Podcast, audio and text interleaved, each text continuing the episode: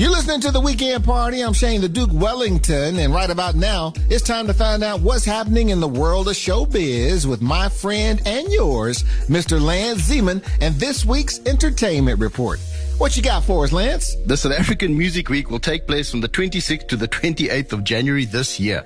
Partnering with Canada, the conference will explore ways in which to maximize how music, technology, and business are converging to forge a new path to success for all musicians. The event will take place virtually and it's free to attend. It's a definite must to be in the biz, Dookie. The three-day program is jam-packed with a series of panel discussions by industry professionals as well as performances by various artists. Log on to samw.co.za to find out more.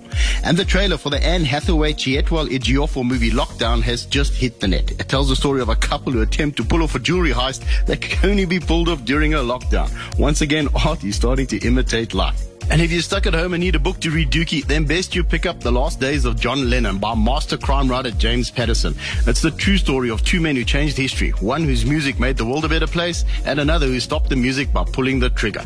And in a rare interview with Rolling Stone, Lauryn Hill has revealed why she never made another solo record after the Grammy winning Miseducation of Lauryn Hill. According to the ex Fugee, no one from a label ever picked up the phone to ask her. I kid you not, I'm not making that up. And it looks like it's a case of been there, done that.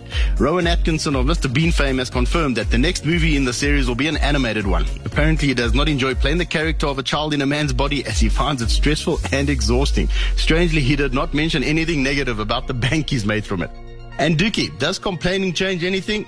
Not so far. That's the answer to the question that humorist Fran Lebowitz gave us as she provides a tour to New York City in the documentary series Pretend It's a City. It's directed by none other than Martin Scorsese, who also stars alongside Fran, as she weighs in on the tourists, money, real estate, and the Dalai Lama on the subway. Pretend It's a City is available on Netflix, and it's my streaming pick of the week. And that's all I got for you, Dookie. Stay safe, stay strong, and I'll catch up with you next week. All right, buddy. Thank you so much, Lance. That was Lance Zeman with this week's entertainment report. You've been listening to another episode from the Solid Gold Podcast Studios.